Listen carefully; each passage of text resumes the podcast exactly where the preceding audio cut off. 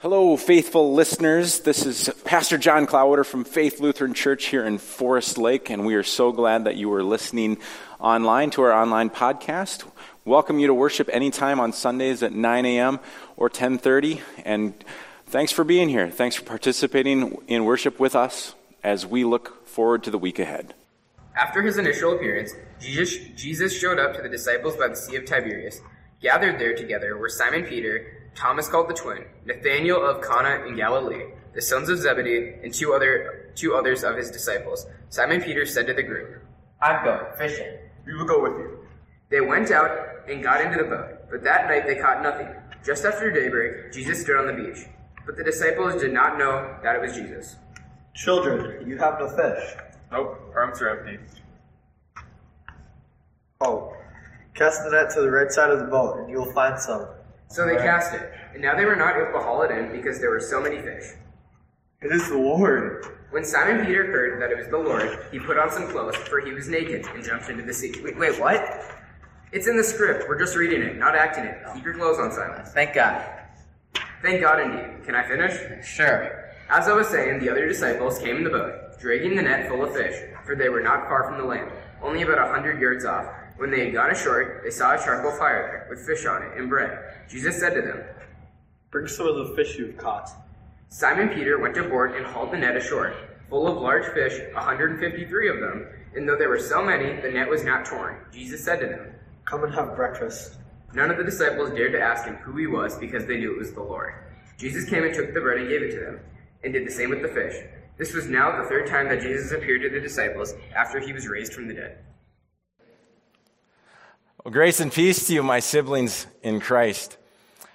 Uh, it is Confirmation Sunday, and I just want you to kind of pause and think about what an adventure that must have been for these students. These students who started this journey three years ago of officially taking these confirmation classes. Their experience has truly been one of a kind. They showed up in seventh grade, and one of the first things that we did was we asked each of the groups to come up with their own nickname, their own group name, their, their team name. And so uh, one of the groups said, We're going to be the Tide Pods. We're like, The what? Yeah, you remember the Tide Pod Challenge? Yeah, back when we did really silly, crazy things like that, this group decided they wanted that to be their, their team nickname. And so this is a picture of those Tide Pods way back a few years ago. You may recognize those kids, or you might not recognize them, but they literally just read the gospel to you a second ago. Isn't that amazing how much that they've grown up? This picture was taken February 26, 2020. And think about what happened, like about two weeks after that. Two weeks later, quarantine, masks, Zoom small group. You know, so often I spent my time teaching the confirmation students about the importance of faith and how faith is important to build up our relationships with each others, with, with each other and with, and with God, especially when times are difficult. Well, for such a time as this, they truly got to live into that. Their small groups carried each other through the ups and downs of these last few years. I love how the Tide Pod group, now all grown up, was able to help us read the gospel today Jesus returns to the disciples after the resurrection and they go fishing. And Simon is naked.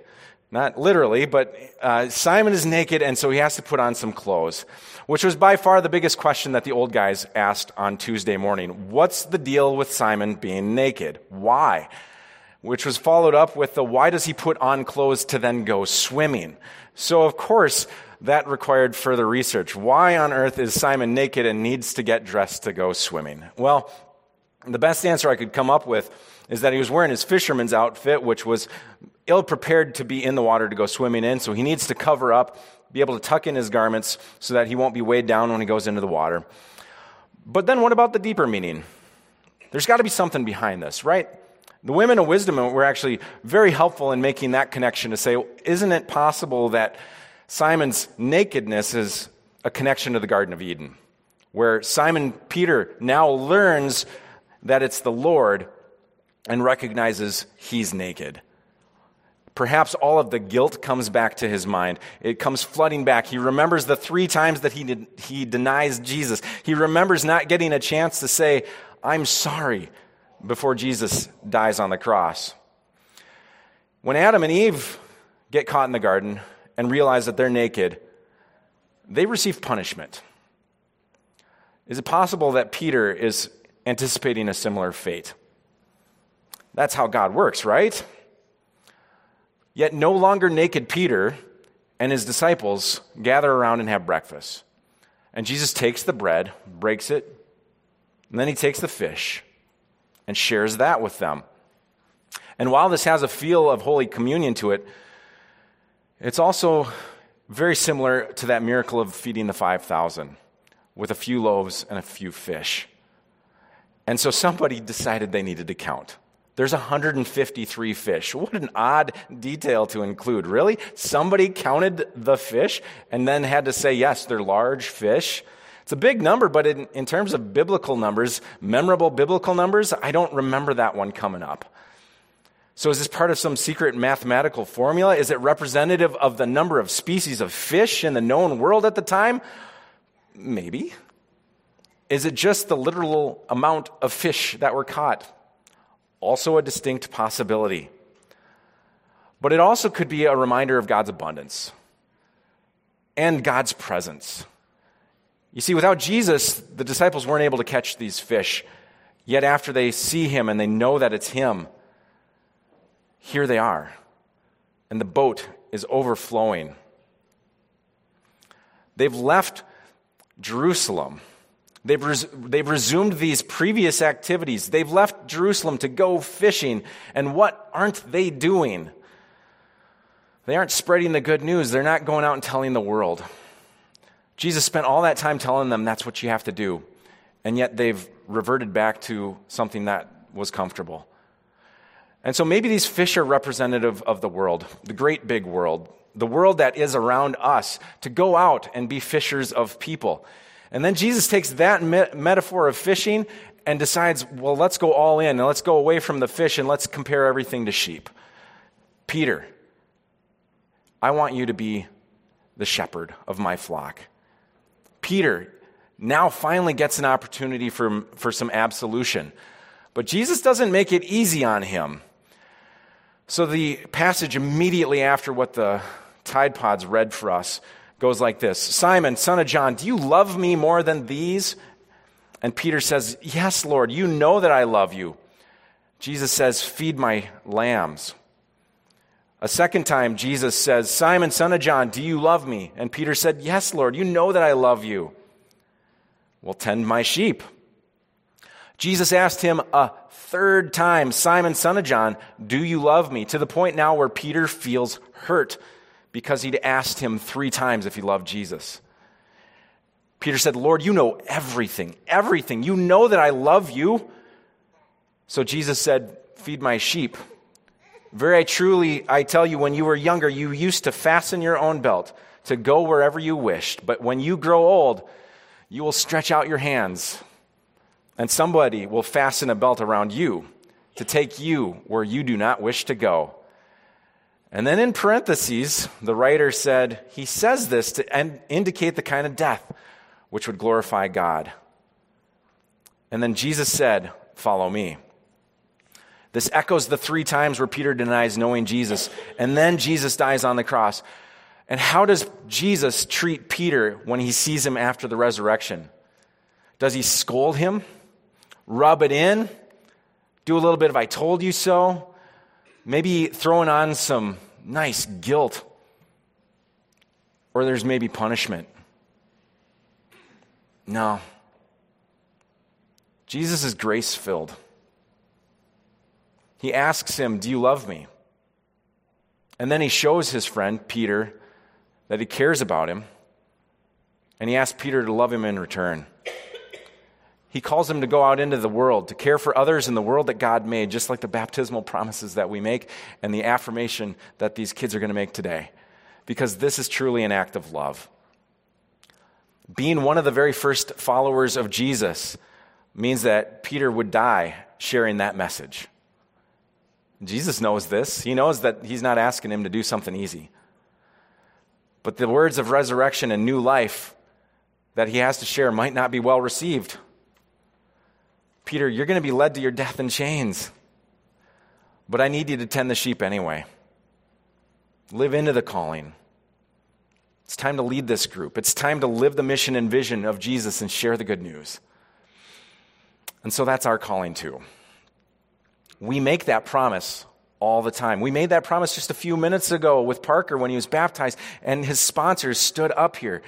And your sponsors are going to receive a letter today reminding them of the promises that they've made to teach him to faith, the faith, to model his relationship, their relationship with God. And so we, we remember that too. As a congregation, we also promised to pray for him. We promised to affirm his baptism, to walk with him, to show him what it means to be part of this community. Our students today are also going to share a message, but they'll have a chance to uh, reflect on, on what this experience has been like. As they have been able to walk as yet by faith, part of their assignments and activities was to actually reach out to their baptismal sponsors, to those godparents. Ask them questions. What, what was it like that day that you stood up here next to me and the water went over my head? What were you thinking? How have you walked with me since I was baptized? Our students have reached out to some of you, members of faith, to say, What's it like to serve in this congregation? What's it like to be a part of the body of Christ? Why is serving important to you? And their final project was actually something new. We, we asked them to take the five ministry areas of our congregation learning, service, support, witness, and worship. And each of these groups had to take a different one of these and say, why is this important to our congregation? Not every sheep is the same. Not every, every uh, part of the body of Christ is the same. We are all gifted with different things. We can't all be learners. We can't all be witnesses, but we can do all of these things together. And so, thinking about how each of these gifts makes up who we are as the body of Christ. So, they talked about how they are able to reflect their spiritual gifts, how they see God's grace working in each of these ministry areas. And if anything, as these students affirm their baptism this morning, my hope is that this group of 15 year olds will see that the world's bigger than themselves. That God's calling them out of their boats into a world where people are going to need help, where God is calling them to tend the sheep, into a world where we've been created to serve and to love others when that's not always the message that we hear from outside. Our job is to be grace filled, even when it is really difficult to do. I want to talk about grace? Think about all that these students have been through in the last three years. And they've experienced what it means to be the church. It doesn't end today, it, today is just the beginning. I'm grateful for them as they reflect each of these ministry areas. I'm grateful that they are witnesses to God's grace. I'm grateful for their patience their kindness, their compassion to each other. And I'm grateful for you. I'm grateful for this church to walk alongside and encourage them because that is our calling. We're called to tend the flock together. Amen. Well, that's it for this week's sermon. Thank you for joining us. Look for more information on faithfl.org or certainly reach out to the office if you would like to receive weekly email updates. Thank you.